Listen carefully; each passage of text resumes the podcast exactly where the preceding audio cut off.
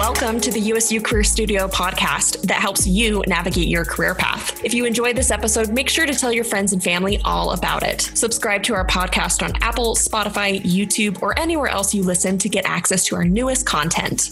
Thanks for joining us for our Friday face to face episode. I'm Marissa Armistead, your host, and I am so excited to have Miles Fullwider joining us today. Welcome, Miles. Thank you so much. Happy to be here. Miles is a musical jack of all trades kind of guy. He is a producer, engineer, and educator. He holds a master's degree in music specializing in music technology from the Steinhardt School at New York University and an advanced certificate in Tonmeister studies from New York University. Miles has produced and engineered for many Grammy and Emmy award winning artists and produced and engineered several chart topping and award winning albums. He has also produced several film scores as an educator, Miles serves as the chair program director and assistant professor of music technology program and digital media management program at the University of St. Francis in Fort Wayne, Indiana. So, Miles, I am coming with you today with so many questions.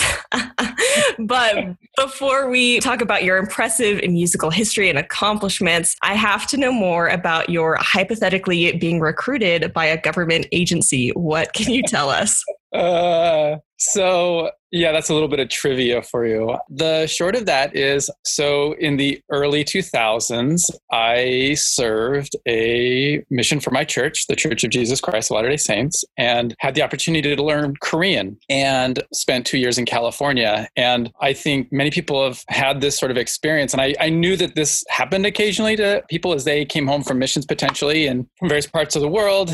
And when I came home from my mission, there was a period of time where there were a few different recruiting agents that had called and there was a little bit of back and forth and things like that. And so, yeah, there was definitely a, a point of kind of considering that and seeing what that might be. Obviously, I didn't.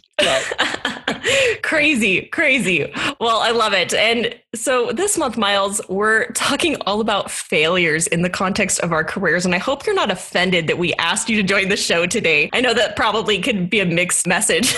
well, I, I, told my wife that and I told her what the topic was, and she just laughed and smiled and says, Oh, well, you've got a lot to talk about. So perfect. So we have the right person here. So. I don't know.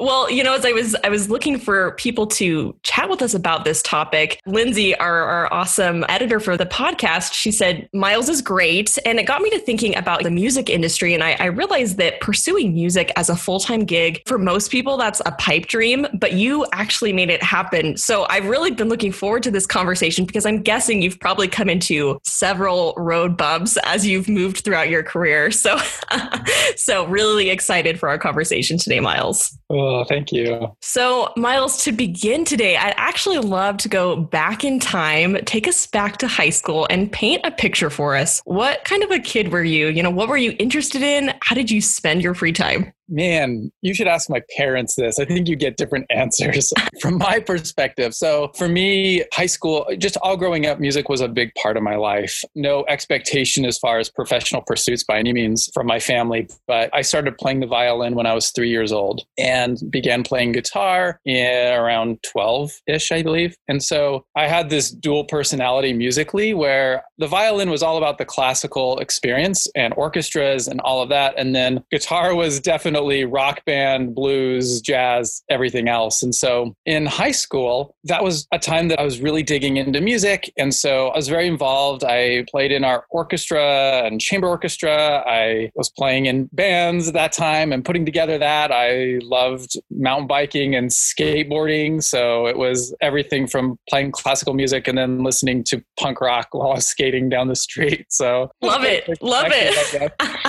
yeah. So, okay. So after high school, you decided to pursue a college education. And originally, you had planned to major in computer science. And you had actually been working in IT, I think, since you were like 15. So that wasn't a new concept to you. But I'm curious, I'd love to hear about the relationship and perhaps maybe the struggle between IT and music that you have, because it sounds like at the time you were probably interested in both. But I'm curious, why initially upfront did you choose IT as kind of the career path? Yeah. So getting into IT was a bit of an accident. Really, the long short is my older brother started a landscaping business when he was in like junior high or high school, you know, mowing lawns for people and whatever. And so as he moved on into college, that was sort of bequeathed to me. And I have to tell you, I hated it.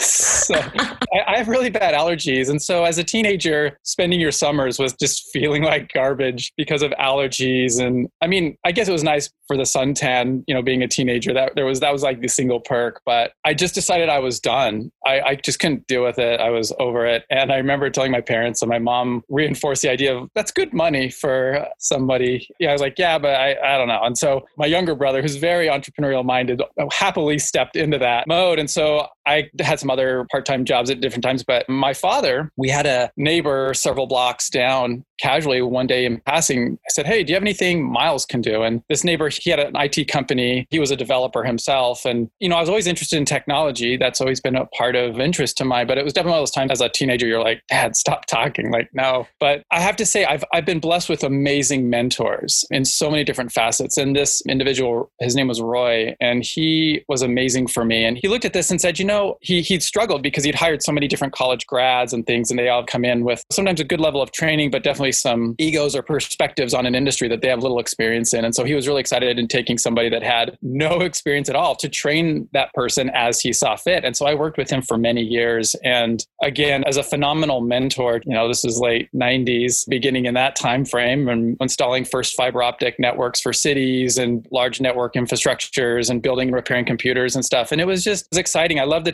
technology. I still do. And I, that's kind of even how I get into music in the sense where some people come from it maybe from an electrical engineering background. And I, I came to it from more of a computer science background. But to that point, I mean, he was such an amazing mentor because he, sat me down several times. And I was always planning to go to college. And I was loving what I was doing and working with him. I was going to go into computers in some fashion. And he would sit me down pretty frequently and just say, okay, here's the deal. And again, like when you think about like, if anyone can remember back before, like, you know, the dot com bubble, he was just very adamant. He's like, whatever you do, you're going to college. And that was always a goal. So it was never a problem. I was like, yeah, of course. Uh, yeah, that's my plan. And, and he told me even when I was, like I say, when I started working for him and then I was going into high school, he flat out, he's like, if your grades slip, you're out because you're going to have lots of opportunities in life to not go to college, to jump on these opportunities, make a lot of money. He's just like, you're going to go to college. And he's like, and if you find out your grades slip at all, why? Because you're working for me, like it's over. And he was so good for me. Just being that age and having somebody that takes a vested interest in you. What, what kind of jobs do most 15 year olds have where you have an employer that really interested in you personally and tells you, like, remember all that sweet computer extra supply stuff you got and you've built all these machines? Like, I'm taking all that and you're out if you can't uphold your end of the bargain. And so it was a really great expectation. I was worth something. That was a really great, formidable experience for me professionally.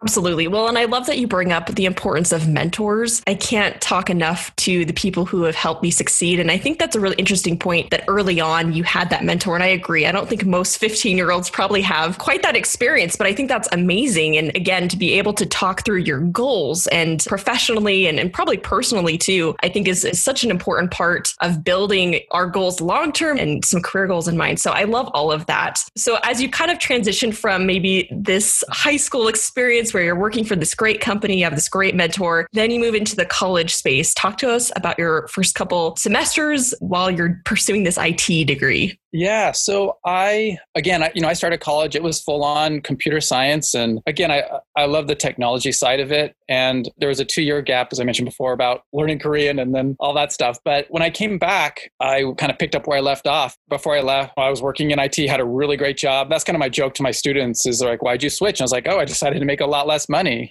you know? so I came back and married my wife in 2003 and we dated in high school and there's all of that.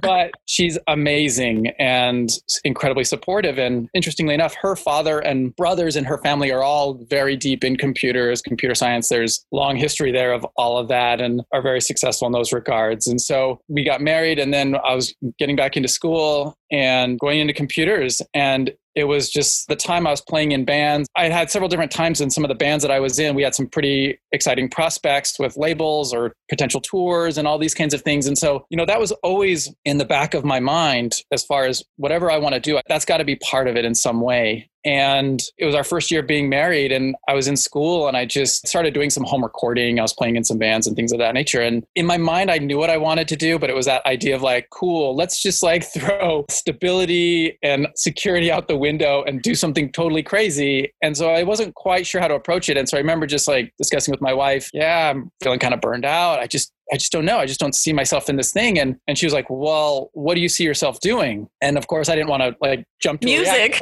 yeah, I was like, yeah, you know, this music thing's going great. Let's do this. And we're living in the basement of your grandmother's. Like, what what a great time to make this make this decision. And, and no, I just was like, oh, I don't know. And then she immediately quits back and she says, "You want to record music?" And I was like, yeah. and she was like, great. She's like, finally, I've been waiting for this. She's like, I've never envisioned you as a developer, or, you know, or programmer. You know, she's like, I've just been waiting like for this. So at that point, it was great, you know, change of major, change of plans, and it was just full speed ahead. Wow. Well, kudos to your wife. That's a lot of trust and support. And obviously it paid off, but good for her. yes. And it continues to this day. So I'm eternally grateful.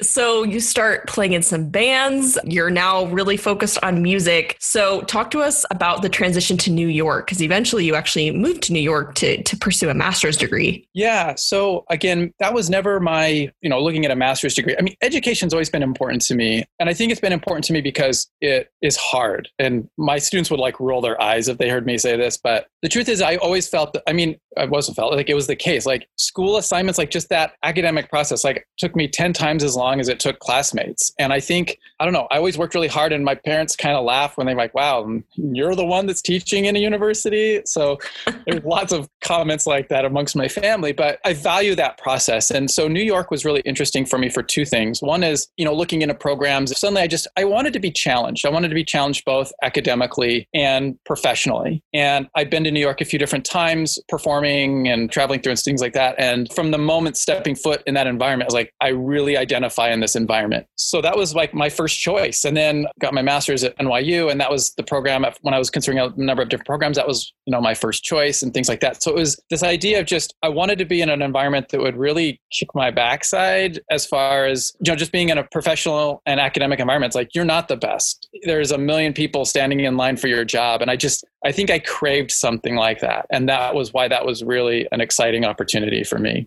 So, a move is a pretty big deal. And I'm curious, we're talking about this idea of failure. And really, we aren't focusing on the failure. We're focusing on the learning aspect of maybe making mistakes or doing something difficult. But I'm curious, throughout all of these experiences, were there ever moments where you doubted your ability as a musician? Was there ever that head trash that you went through? Yeah, man. Again, like my wife would be great. She's my therapist and all this stuff. So, yeah, all the time. You know, all all the time there's always that self-doubt and you're always comparing yourself. I think that's important artistically just to see the worlds around you and how things change and develop and I think there's interesting growth, but I mean it's like how you use that comparison. You know, that can be really developmental or it can be really catastrophic. And so I mean, when I first started there, I mean, I was really excited to be in New York, but yeah, there was definitely that feeling of uh, they're going to realize I'm not good. And then you just interact with all these amazing musicians and professionals and engineers and producers. And you just, sometimes you just have nothing to say because you're just like, I don't even know what to say. I don't know what questions to ask. You're just trying to soak something in. You know, ultimately having a good support system, whatever that is, a spouse, a friend, a dog. I, I mean, that's an important part to pull you through that funk for sure. Yes. And, and something that really caught my attention as you were sharing that, you said that comparison can be used as a good tool, which is really interesting because right now I would say societally we're very against, you know, you shouldn't compare yourself to anyone. And I think there's a logic behind that that makes a lot of sense. But in the sense of careers, I do think it's important. And it sounds like, especially in the musical world, to compare yourself to others in the sense of identifying where am I at professionally and maybe where do I want to get to. And so I think sometimes we have to compare maybe our skill sets or abilities to those of higher caliber so that we can reach a higher goal. And so I actually really like that you use that as a way to propel yourself rather than a way to maybe not have the confidence or whatever else. myself because there's, yes. there's plenty of that there too. I mean, there's we can talk about that, but I just think it's important, and I agree. I think as a whole, it's a slippery slope if it's not controlled. Again, I but artistically, I think it's it's very important to be cognizant of the world around you, what is happening musically, visually, because there's just a lot of influences that are drawn on from that. And and so I think kind of that idea of like, you can't compare. And it's like, it almost sounds like you're putting the blinders on. And I don't see it that way. Yeah. Okay. So, follow up question to this How did you make the jump between I have a degree in music to I actually have a paying job in music? And I know that you were like doing maybe some side gigs and, and all of that, but where did that transition happen for you? I think it happens gradually. Again, I can just kind of keep throwing funny jokes about my family into this. Like, I think I joke I don't think my mother-in-law thought I had a real job until I had my first like teaching appointment, just because of the freelance industry of what that is. And again, I, I have a very strong support system, so I'm, I'm very grateful that way. But because of that, you know, it's a gradual process. You're always doing things on the side, and I think it's more of a of those moments when you find yourself working with professionals or people that you truly admire, and then all of a sudden you find yourself in the same room with them, and you're in the same room with them not as a fan, you're in the same room with them because there's a skill or a service that you can do for them, and it's not an oh I made it moment. It's just a really collegiate excitement that you're part of something that's bigger than any one person. You can add value. Yeah. Yeah. Exactly. Again, like there's so many people that we admire, whether, you know, it's athletes or musicians or business people or just even good mentors or whatever that is. But just that ability to just be in a position that you can provide something of value to somebody like that. That's an incredible experience. Love that. And I have a follow up question to that. So I know that you have had lots of different experience, especially with the Grammys, which I know people are really interested in. And so I have to bring that up. But I'd love to hear about one, one of the most memorable projects that you have worked on or been a part of. And then two, just kind of fill in the gaps of, you know, what were you doing in that space? What was your role? Yeah. Man, so many. yeah, there's so many, but some of those are even incredible moments. Well, I'll tell you two that are like very contrasting. So, one moment was a very independent artist. It was a record that I was working on and with a female singer songwriter. And I remember working on a song and it was very important to her. Personally, you know, sometimes you work with artists, you work with material that, you know, maybe this might not make it on the radio, but there's a reason that they've got to get it out. And sometimes that is just a special experience to be part of that process because there's something really, just really incredible about that. And so I remember we were working on something. The song was about some struggles and things like this that she had gone through. And I remember we're in the studio together and, you know, we're midway cutting the vocal, we're tracking the vocals, the other parts are done. We're, you know, we're kind of putting the finishing things and we're working on the vocals, getting them right. And she completely breaks down. And it was just this really intimate moment where we were really connected with what was happening musically. And just that experience to be part of something that had that kind of meaning is you can't describe that. So there's that kind of experience where, you know, I was functioning as an engineer and a producer and I was trying to work with her, get this performance out of her and all these things. And and and we got it. I mean, just like getting her into that headspace where she was, for lack of a better example, I mean, she's kind of an emotional mess. Then recording those vocals, it was very Oh, I mean, it's heavy. You get through the song and you just you just have to exhale. And so there's that kind of an experience also you have the, the opposite of that where you know i had the opportunity to do a lot of different projects with jazz at lincoln center in new york city which consists of some of the finest musicians in the world. And it's one thing to work with a really amazing musician, you know, in an isolated event, but when you're working with these people over and over on another record or another performance, and it's just day in, day out, you see that high level of efficiency. And being part of that, you know, in those capacities, I was an assistant engineer or an engineer, depending on what the project was. So my job was to make sure things were going down smoothly. Other times, my role would be reading down the musical score. And so I was keeping track of all the different musicians. And the first time that ever happened, I just remember this happened happened to be a session with Wynton Marsalis and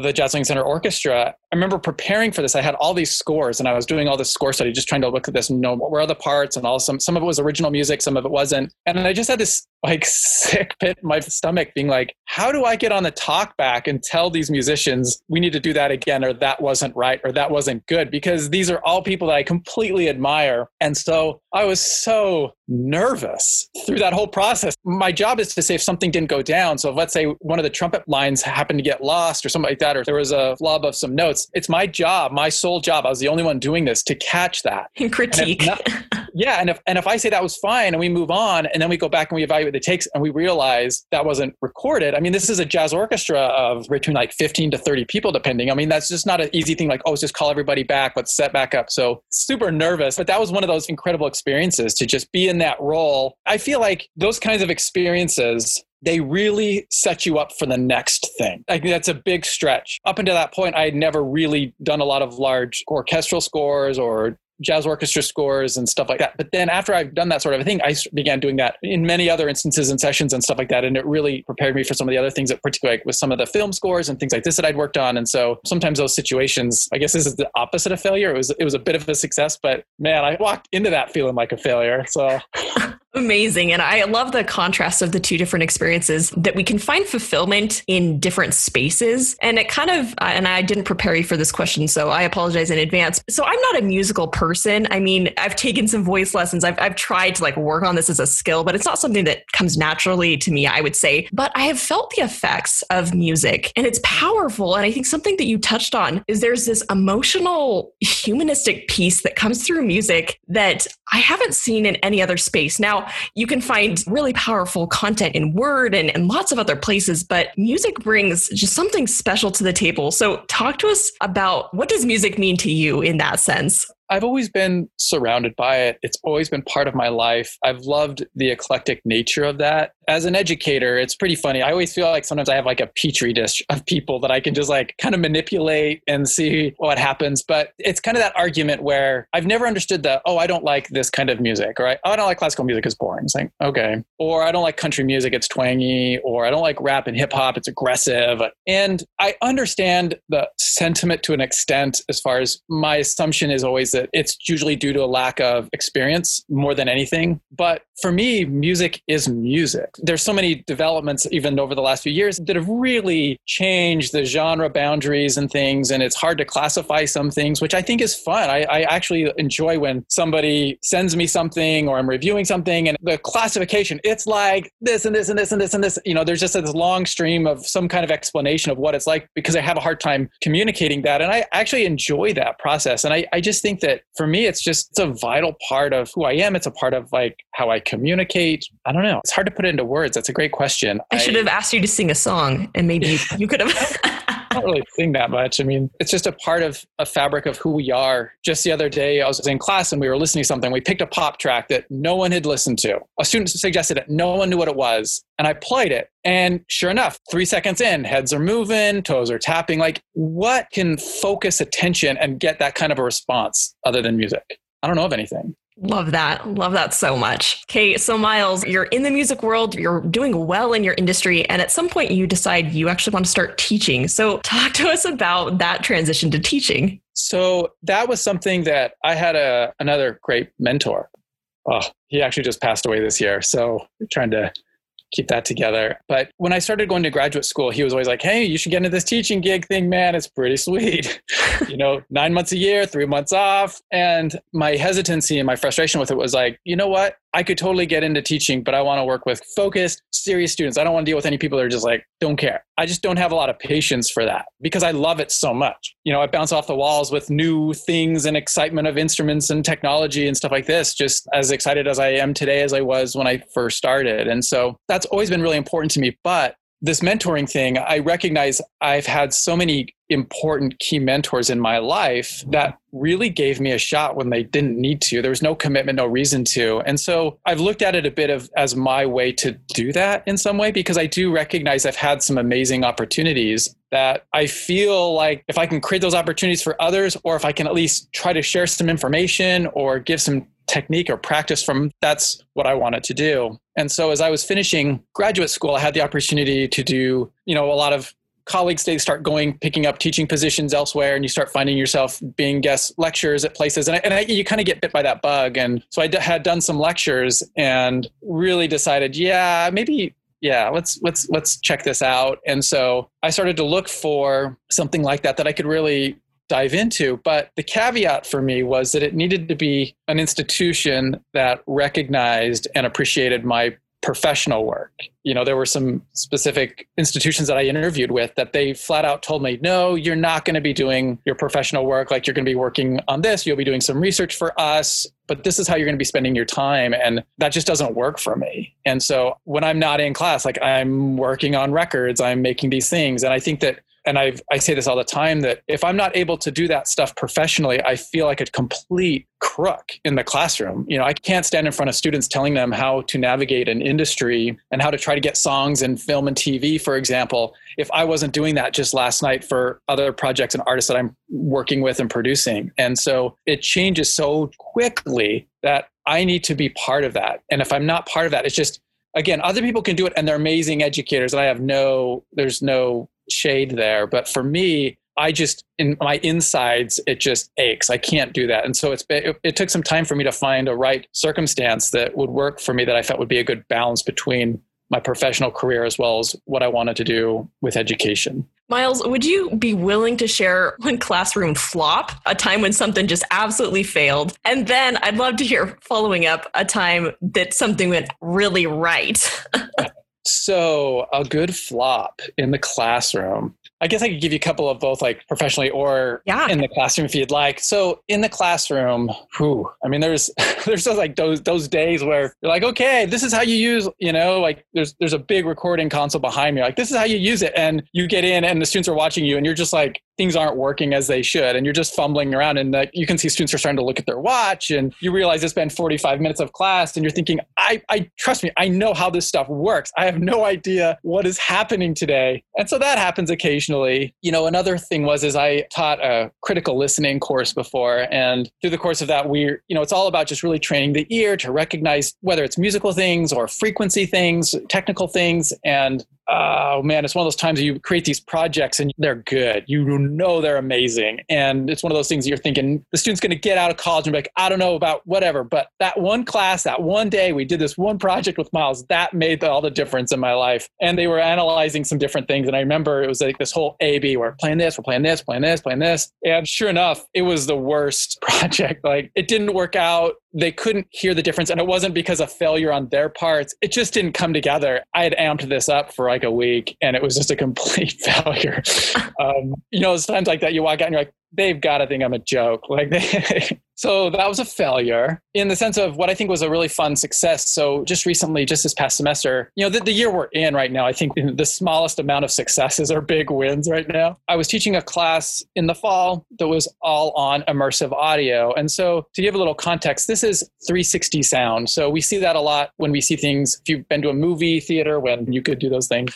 but Dolby Atmos is one format that's this whole immersive experience. There's a lot of things with like VR, video games, and headsets that's this whole spatialization you turn and you move and sound move, moves in concert with all of that experience. And so that's a deep passion of mine is making music in that space for people to experience and that's a whole other podcast we could talk about. But i was teaching this class and we at the university we put in a full atmos a Dolby atmos. We have height speakers and all this sort of thing. And so my approach to this because i do this both professionally is, is i work in the in the area of post production so sound for film, TV, things of that nature that's multi channel and surround and immersive and all these kinds of things. And then I also do music in that same space. So being able to fully feel immersed in maybe it's an or- orchestra in an environment or maybe it's just a pop track that it's it's very artificial it's all artificial so we can build the soundscape however we want. So i had this class and it was a great group of students and the post side of things people get. I go to a movie i want to feel like i'm in the action it's a big car chase yeah like surround me with sound. And i challenge my students to push back on me and there's a few that were like i don't know the music thing i get it somewhat but i just don't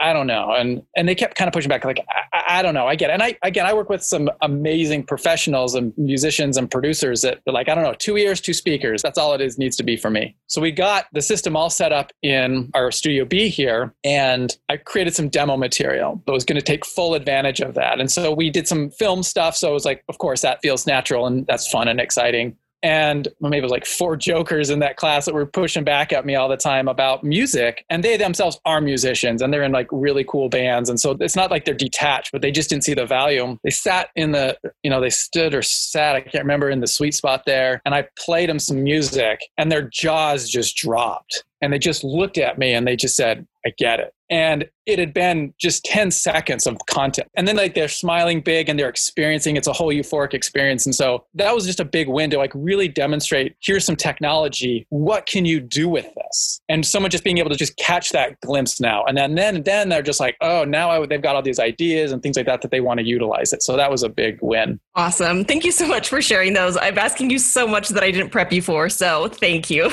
It's fine. I'm probably making this far too long so I no no this is great. Well, we are actually we are coming to a close here, so I do want to end on one final question, and that question is: if you could offer up one piece of advice to students about turning failures into bright futures, what would it be, Miles? Oh, again, these would be great questions to ask some of those people that are close in my life because they would probably say, well, yeah, they've to those differently. But I think about that and I don't know that I can offer anything that hasn't been said before, but I'll say two things about that. One is the composer Gustav Mahler, I'm a big fan of Mahler's works, but I believe he's credited with this quote of saying, something to the effect that if composers could communicate what they I'm paraphrasing, but if if composers could com, could communicate what they were trying to communicate with words, they wouldn't write music or something of that. And I think so often, sometimes the way we measure failure is taking that composer and giving them here, give us some political speech. And it's like they might not do so well, but if they were to write some kind of work surrounding that, very clearly they might get their idea across. And I think sometimes our failures are that measurement system is not really related, but something that's a little bit more practical. Again, another dear friend and mentor and business partner who recently passed, we did a lot of different projects together. And through the course of many of them were successful some were not. Some we were sure should have been successful and they didn't. Some we thought were okay this will be kind of fun. And then those were very interesting because he was a ferocious personality because he just never let what i would consider the failure to affect him. I mean i could be so bummed out. Oh this didn't work or this label's not taking this or we're not doing it just never fazed him. And his immediate reaction was there was always a pause and he said okay here's what we're going to do. And it was his reaction every time. And I think when you experience that failure, that you need to look at it from a macro level. And when you look at it from that high level, it's like, okay, I'm up here. Here's where we got to go next. And then you make those moves.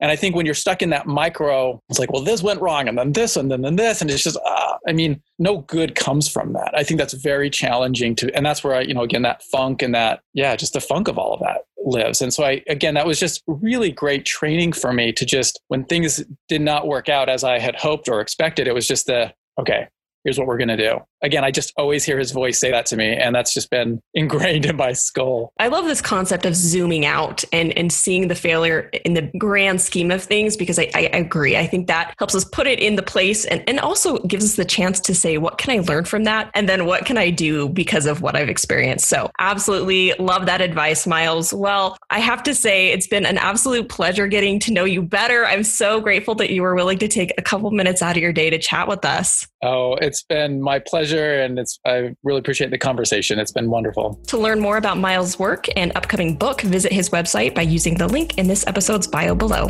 Thanks for joining us here at the Career Studio today. Please join us next week as we continue to discuss this month's theme of failures to bright futures.